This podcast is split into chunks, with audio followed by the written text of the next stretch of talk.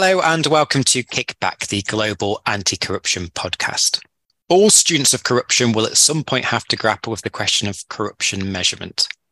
In this episode, we have three experts Professors Dan Hough and Elizabeth Dávid-Barrett of the University of Sussex, and Dr. Roxana Bratu, Senior Lecturer in Public Policy at King's College London, to provide an introduction to some of the main debates. They discuss what tools are available for measuring corruption both the well known indices and some new approaches, and then some of the strengths and weaknesses of each of these measures. They also address the important questions of what users actually want from corruption measurement and where this debate should go next. We hope you enjoy the episode and thank you for listening.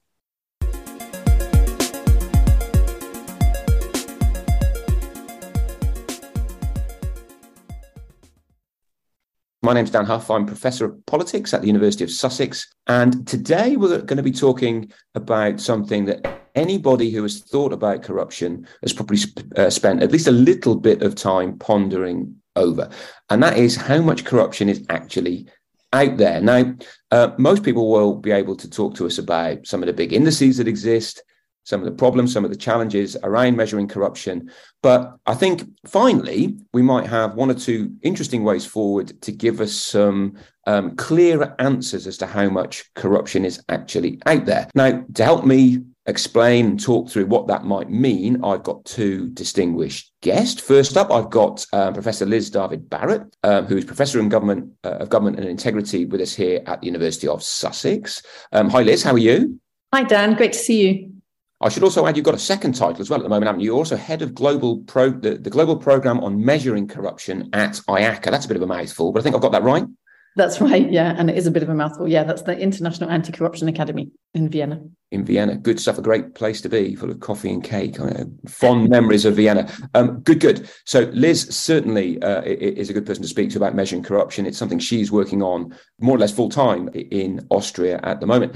Alongside Liz, um, really pleased to welcome on board Dr. Roxana Bratu from King's College London. Roxana is a senior lecturer in public policy there. Hi, Roxana, how are you? I'm good. Hi, Dan. Hi, Liz. Nice to see you. How's life in London? All good? Very good. Very sunny today, which sunny. is a surprise. It's not raining now? No, not yet. Right.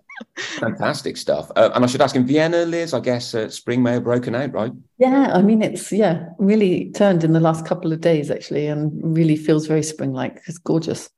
Marvelous. Right. Liz, can, can you start us off on this one? Now, we often say that corruption analysis is a relatively new field. I'm not sure we should be saying that anymore, really. We've been going at this for 30, 40 years as a, as a discipline. But right at the beginning, people were talking about how much corruption existed. Can, can you give us a feel for where folks started and uh, where that's sort of led us over the last few decades? Yeah, absolutely. So um, I think you know probably the the best known measure of corruption these days at the moment is the Transparency International Corruption Perceptions Index. And in fact, that's also largely where it all started. There were a few efforts to measure corruption before that. But it's really when TI started producing this corruption perceptions index that this whole area of measurement really took off. And so that started actually almost 30 years ago now. And they've been, I think the first one was 94 and then 96, but since then it's been an annual event. And that is a it's a measure of perceptions of corruption, as it's as it's said. And that was the reason that they started to look at perceptions was that at the time corruption was still really quite a taboo issue. So remember that's the time of the you know that important World Bank cancer of corruption speech when they sort of finally said we need to talk about corruption and also that's when the TI movement started really advocating on this issue um, at a global and country level. And so the the measure was looking at perceptions because there was an assumption that people wouldn't be happy talking about their actual experience of corruption. And so, what they tended to do is they used um, these experts to judge how much corruption there was in the country, focusing particularly on public sector corruption. And, and then from that, they aggregated those um, different expert views into an index. So you got a score for each country and you could compare among countries on that basis. And they've been doing that for yeah, almost 30 years now. And that's evolved, hasn't it, Liz? It's because it's no longer the same scoring system as it once was, right? Yeah, so it used to be um, zero to 10. Um, now it's zero to 100. Um, so they've changed that. They've also changed the methodology a couple of times along the way, trying to make it more comparable um, over time, for example, because one of the sort of early criticisms was that you couldn't track what was happening um, across countries over time. Um, so it's changed a lot, but I think it was a really important and valuable contribution to advocacy at the time because it really got people noticing and talking about corruption. And you know, the press love it because there's always you know a good story about every single country. So it's it's popular with the national press in lots of countries as well as globally. It's not the only game in town, right? There are other sort of yeah, industries out there that try and match it. Yeah, there's been a development in that kind of indicator. So the World Bank started producing the worldwide governance indicators, which had a control of corruption indicator within that, as well as some other dimensions. Um, there's also things which are sort of going much more down to the level of surveys of experiences. So you get quite often surveys at the national level of not perceptions, but experiences. And in fact, the World Bank has been a leader in that as well, in that it produced these really good enterprise surveys that ask businesses about their experience of um, having to pay bribes and even ask them things like, you know, how much does a company like yours need to pay? So you can relate that to the um, the turnover of a company and how frequently do they have to pay and in what kinds of circumstances. Similarly, we've got you know Afrobarometer doing surveys um, in Africa of um, experiences and, and, perceptions of corruption. So, so that's a big area. And I think surveys are quite good for measuring the sort of prevalence of corruption, as long as people are not really worried about honest reporting. So they might not work so well um, in countries where people are, are, worried about or they don't trust the survey um, company. Then you've also got things like um, enforcement data, how many people are prosecuted for corruption, for different corruption offences. Now, that's always been quite controversial because the issue there is if you get, if it looks like you've got a high number of prosecutions, what does that tell you exactly? Does it tell you that there's lots of corruption or does it tell you that there's really great control of corruption? So, what you don't really know is what percentage of the actual cases of corruption are leading to those um, enforcements. And then you've got, you know, in the last sort of 10, 12 years, you've got this new area, which is proxy indicators of corruption. Um, so, as you know, I've worked quite a bit with Mihály Fazekas, who um, has developed these great indicators of corruption risk in public procurement based on red flags in the procurement process and outcomes that might indicate that corruption has occurred. And you also get now people measuring more sort of anti-corruption, as it were. So if you look at the Basel Institute, they've got an AML index looking at anti-money laundering, and that's really looking at what policies are in place that we would expect to be combating money laundering. So we're not short of options here in terms of trying to measure corruption, whether it's loads going on. Yeah, but across countries or, or, or within countries or proxy indicators. So measuring corruption by not measuring corruption, as it were. Roxana, what do you make of all this? What, what are the what are the things that that, that work in, in, your mind, and what are the where are the problem areas in all these different uh, measurement types? Well, if anything, I mean, Liz gave a, a, great overview of what we have right now, and if anything, I like you've just said, Dan. Um, not short of measurement instruments when it comes to corruption.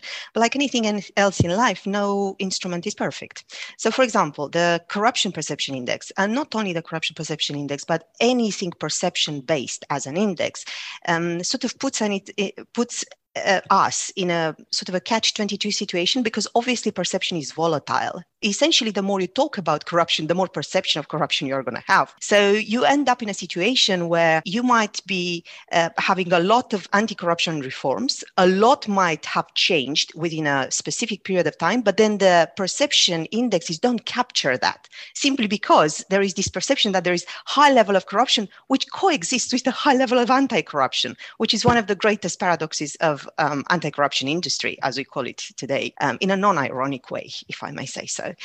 Then moving on from perception based indicators, we have, like Liz just talked about, we have experience based uh, ways of measuring corruption, and then we have attitudinal measures of corruption because attitudes are a bit more stable when it comes to, to measuring. It essentially says what people might be doing in a certain situation based on their experience and on their perception. So they are a bit more stable than perceptions, but not as stable as experiences, really. So these are really interesting ways of measuring corruption, but it Liz already mentioned that it depends on the context. If you're not comfortable in me- in expressing your honest opinion about the last time when you had to pay a bribe to a police officer, let's say, I don't want to put, you know, emphasis on police, but I'm just saying in some areas of the world, that is considered a very corrupt institution. So, for example, in Romania, 20 years ago, train conductors and police officers were considered a high risk category of people being corrupt, you know. Then, so, so there is always this downside, you know, in, in using such measurements of corruption. And then when you move into sort of criminal justice records, essentially they reflect what the criminal justice does good or bad. It is what it is. So they don't reflect the true level of corruption so to speak. Um, they just reflect sometimes how good the criminal justice uh, how well it, it, it, sort of responds to this idea of anti-corruption and also reflects the practicalities of the criminal justice system because sometimes for a prosecutor it's easier to put a crime on money laundering in terms of proof and bringing evidence to court than proving corruption so they might not be at the level of proving it well enough so they just they need a conviction so they just do it like that and then when it comes to risk indicators i think these are great ways of measuring risks of corruption. Of course, this is not essentially saying what will happen. It just says you know these are some red areas red flagging the red areas and saying there is a higher risk of things happening here. And the, the sort of the danger with that if i may say so is the fact that you are there is a tendency to overpopulate specific sectors with anti-corruption measurements because of a perceived high risk of corruption. So, and then essentially the, the, the effect, the chain effect is that you discourage people from effectively engaging in that sector. So for example, there is, this is a little bit abstract. So just to give you an example, the EU funding area has been over surveilled and is considered a high risk uh, when it comes to corruption, obviously, because everyone wants to protect EU citizens' money. So that's why this is such an important area for everyone in, in the European Union. But in certain sectors, there are too many anti-corruption measures, which, for example, in Romania at a specific time has led to what we call signature strike. So essentially mayors and people who are deciding, who are in a position of power to approve projects refused to do that for fear that they would be indicted for anti-corruption. So, so, so this is a sort of uh, reluctance to engage with an economic area. So, so I mean, I'm quite interested with the proxy indicator phenomenon. I mean, Liz, Liz mentioned that over the last decade and a bit, there have been there's been a lot of talk about proxy indicators perhaps being a way forward. They're more specific. They often get around some of the methodological challenges of actually putting putting your thumb on on the corruption itself. Do, do, you think they're, they're potentially the way forward, Roxana? Is, is that something that you, you you think we should be investing more time and efforts in developing? I really think Liz and, and Mishi, Mishi Fazekas have done great work in this area in terms of uh, creating proxy indicators for procurement. I think proxy indicators are good but they're not the holy grail of measurement. Um, again, like anything else in life, they have pros and cons. So, for example, it's very hard for me to, to see how proxy indicators would be able to measure, let's say, legal corruption, which is, you know, corruption that's happening within a legal framework, but it's still morally corruption, you know? So I, I don't understand how this would happen. Or, for example, I don't know how proxy indicators would be able, for example, to catch corruption or unfairness maybe not corruption in a classical sense but unfairness in in new technologies you know where new technologies are involved or new environments like the metaverse or facebook or you know twitter and that sort of thing. So so maybe the way forward is actually creating specific indicators for various sectors that could go a bit more in depth in a specific area and would be very much in in um, sort of in sync with the contemporary times. So you could change them, not only the methodology, but you could essentially adjust even the definition of the indicator. So essentially what I'm proposing is something along the lines of how financial sector works, you know, how they, they produce new indicators all the time and, and they adjust the definition of the old ones to reflect the changes. That's interesting. You know what we need, Roxana? We need a global program on measuring corruption, right? That that, that sort of thing. Oh, hold on a minute. Liz yeah. is working on that. Yeah. um, so moving forward, then, Liz. I mean, I, I think lots of that is really interesting. Actually, uh, uh where do we go with this debate on measuring corruption? What what what, in your experience, and you, you've got a lot of it, do we need to think about most, and and what areas are potentially the most interesting ones? Yeah, sure. So, what we're trying to do at IACA in the Global Program on Measuring Corruption is sort of twofold. So, on the one hand, we want to understand how are people actually using corruption indicators? What are they using them for? And are there things that they would like to be able to use them for, which they can't at the moment because they haven't got the right indicators? So that's the kind of demand side. What's the demand for measurement? On the other hand, we're also looking at the supply side so there we're trying to think about what are the gaps that we're not very good at measuring at the moment and can we innovate in those areas by bringing together people who are experts in those particular specific areas who might be able to come up with better things often thinking about you know are there new data sources coming online that we haven't used?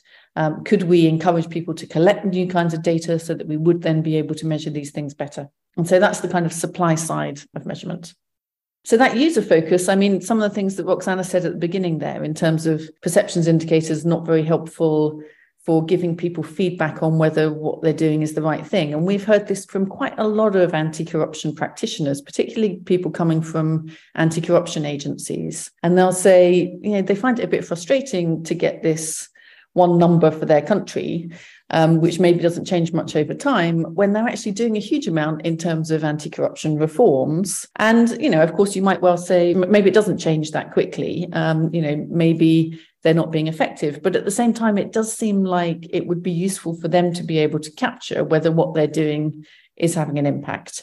And essentially, the point there is that that whole anti corruption community and the set of tools at our disposal has become so much more sophisticated in the last 30 years. And so, you know, what we need now is not so much necessarily a tool for advocacy, which I think the CPI is still good for, but we need something that is also more detailed, nuanced, and that can really help people to work out what they need to do differently to be better at combating corruption.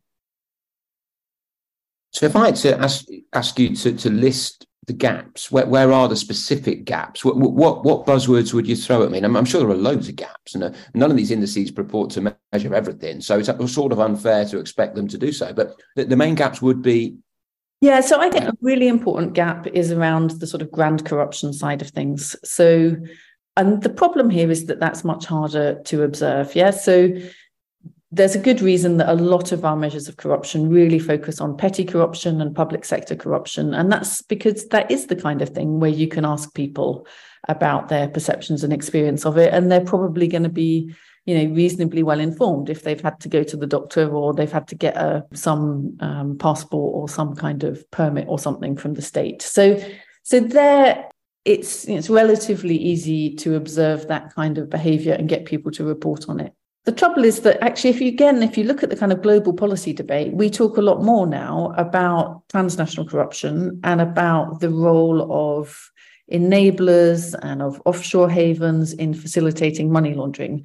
And all of that is actually making it easier to do that really high level grand corruption, which is probably having a much bigger impact on countries. I mean, this is not to say that the petty corruption is not important, but yeah, the grand corruption is big impact stuff. do, do we need to measure that, Liz? I mean, I, would love to measure everything, but I mean, do, do, we we can conduct research on what's happening and what we might want to do without measuring corruption, can't we? Am I, am I just am I missing something there?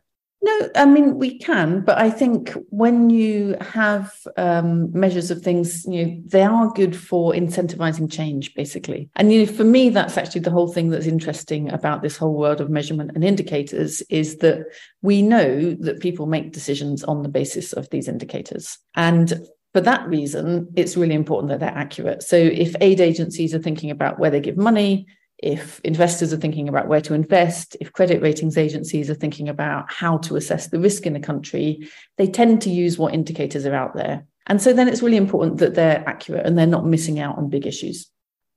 Yeah, that makes a lot of sense, and I, I love the accuracy point as well. So I noticed in last year's CPI that um, so China, a country of 1.4 billion, uh, got 45 out of 100. The same as Sao Tome and Principe, which I've just googled, uh, it's got 223,000. And I, I've not been to Sao Tome and Principe, but I suspect it's not. It's got different challenges to China, uh, yeah. and yet 45 is what they both got. So that that strikes me as being okay. I can see why some people would go out there and, and use that information in ways that probably not actually that sensible. Roxana, did you want to come in there?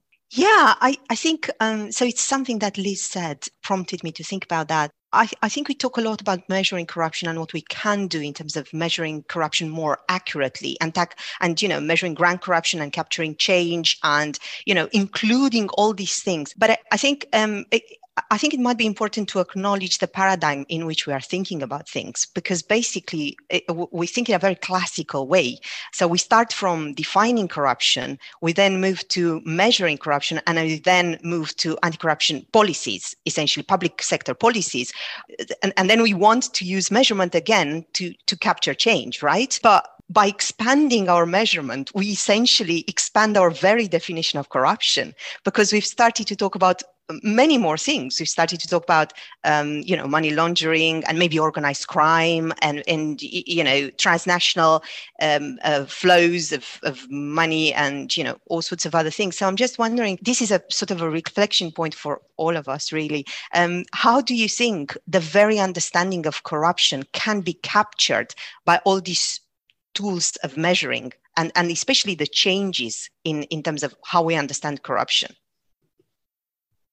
Yeah, I'm not sure that it's changing the scope as much as giving us more narrow targeted tools for measuring dis- different aspects of corruption.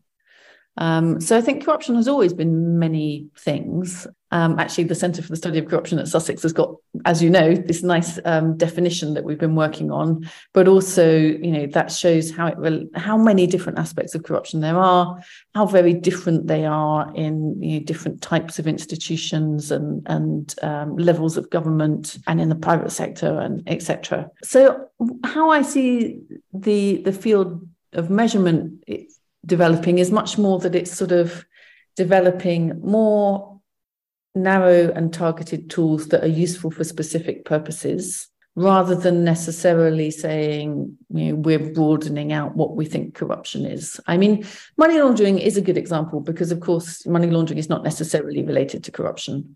Um, there can be other reasons for laundering money, and corruption is you know only one of the possible kind of um, predicate offences that leads to money laundering.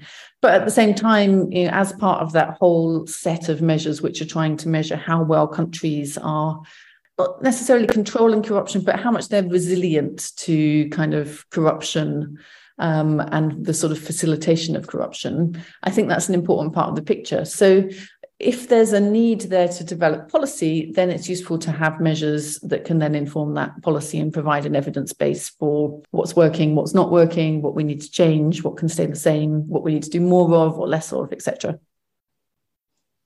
Great. Thank you. I was just coming from a point of view of if we expand too much uh, the interest area of corruption in terms of measurements and definition and public policies, then if everything is corruption, nothing is corruption essentially. So, so that's why I was coming from this very sort of yeah cynical almost point of view. Um, Dan, I think you wanted to say something. Oh, I can always say something, Roxana, but I'm, I'm fascinated with with the, the, the, discussion. I mean, I was going to ask a, a, slightly different question there, in that I do think sometimes we beat ourselves up over uh, over how much corruption exists, and that that I mean I, have lost count of the number of times I've read people like Matthew Stephenson say, "Oh, there's so much dodgy data out there. Why are we even messing around with this this data? It's it's we just it's all you know. It, the only thing we know about it is it's not right." And I'm, he's not saying that about measuring corruption per se, but a lot of the data that we find ourselves producing, you know, gets criticised. So I, I get that.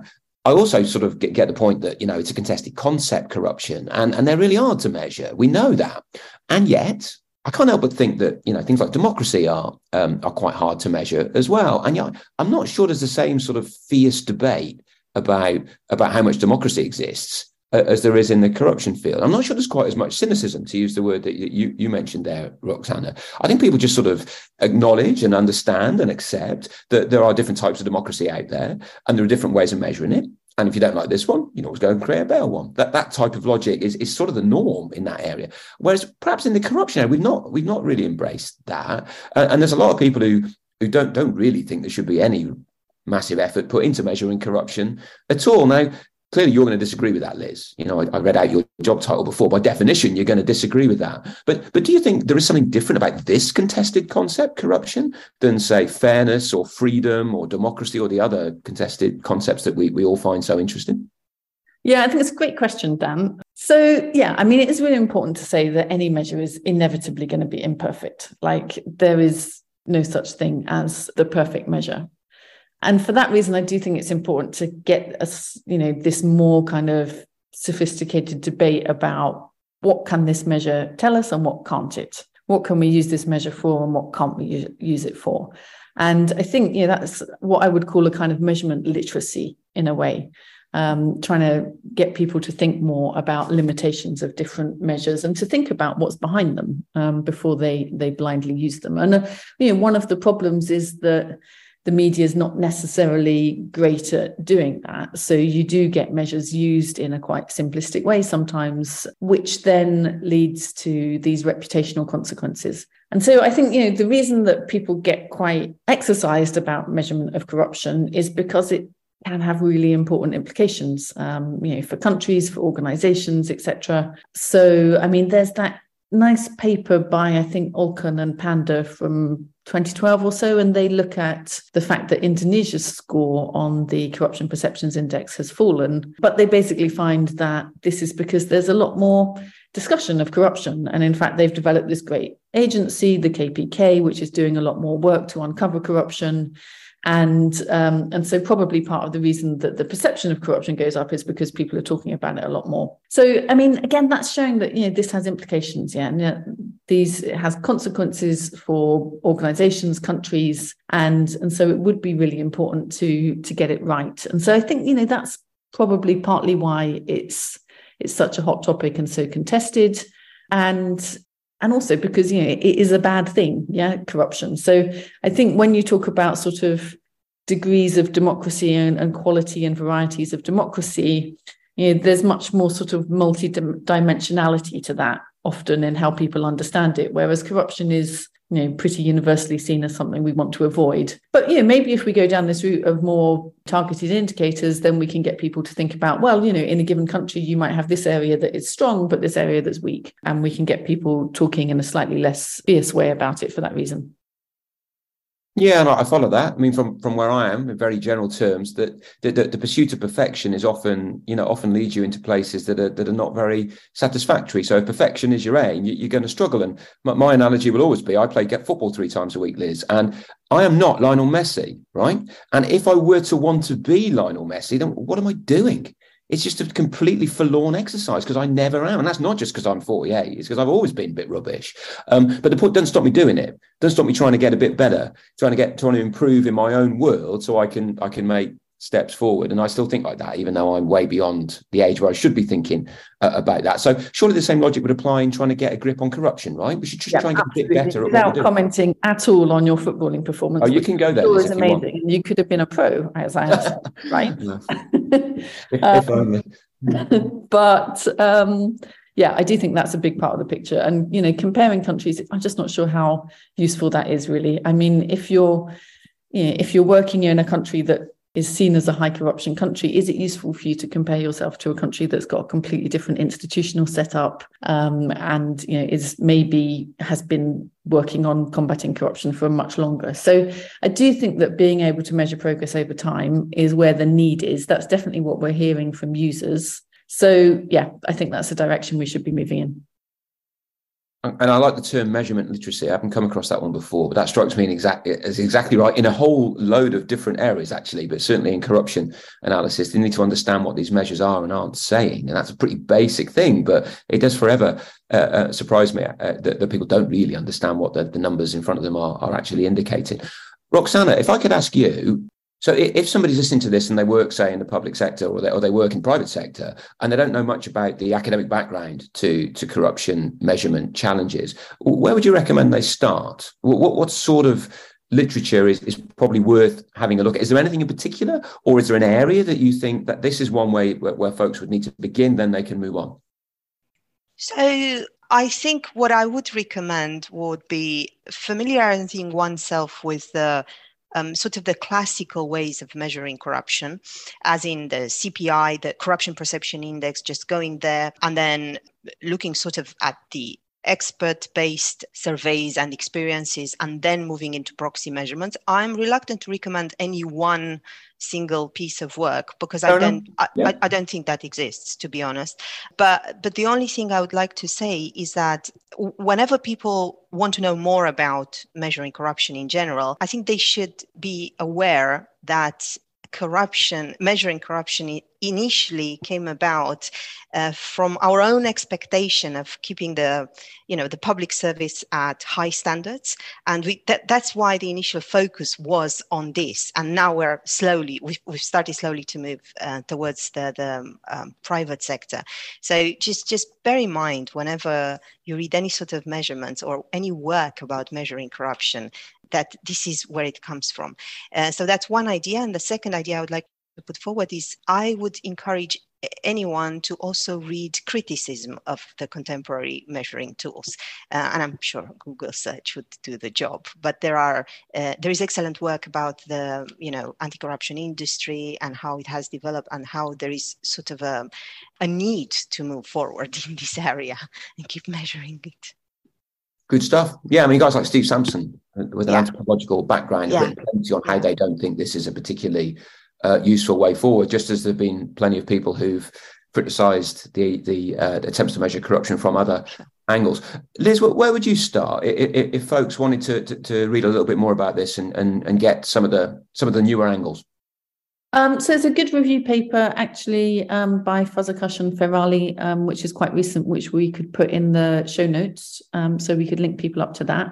And the other thing I'd do is just you know go and download the data and have a play around with the data. Particularly look at you know a country, your country or a couple of countries that you know, and then try and work out how they got to that score um, and see what's behind it, and sort of have a dig around and think about does this seem like it's accurate for your country and just a final idea there's a load going on at the country level. So, um, in this research at IACA, you know, we have been talking to a lot of countries and you know, so governments and civil society organizations about how they're measuring corruption. And there is an awful lot going on that is not necessarily seen, I think, um, on the sort of global stage, but some you know, really good innovative work on thinking about local corruption risks, so subnational level, which is so important, sometimes sectoral risks and um, and surveys and different kinds of um, local measures.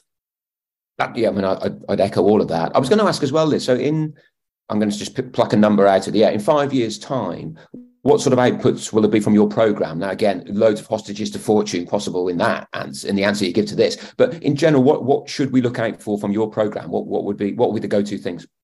So, what we're really hoping is to develop a tool that countries can use to assess their um, corruption risks and anti corruption performance. So, something that they could use to see what's going on in different important areas of um, public administration and the economy. So, you know, focusing on areas that have got really high impact for corruption. And that's something that they can use that will not just sort of measure how they are and how they're doing over time, but also give them a kind of actionable set of ideas about what they would need to do to improve. Sounds like a, a really useful tool, and um, they'll be able to access that via IACA's portal website, or or, or is that all of this is yet to be worked out? Um, so yeah, um, next step. So we will be having a conference in late August, early September, where we'll sort of present this first year's um, findings. And that will be moving on then to sort of developing this tool and piloting it in a few countries, getting feedback on that, seeing if it seems to be working, revising it, you know, in a good academic process and yeah. rolling it out further. It sounds really interesting. I'm looking forward to seeing where it where it goes. And um, it, it, sounds to me like we should we should reconvene in twelve months' time or twenty four months' time to see to see what's uh, uh, what's become of uh, uh, of all of this. Um, and that you know, I think we we can definitely do. Liz, Roxana, thank, thanks for your time. As ever, a really interesting discussion. Um, we are keen to hear the thoughts of those who've been listening. So do get in touch with any one of us if you've got comments or feedback. And yeah, thanks again. We'll see everyone. We'll see everyone soon. Great. Thanks so much, Dan. Thanks, Roxana. Thank you, Dan, Liz. Thanks. Cheers, Bye. Folks. Bye.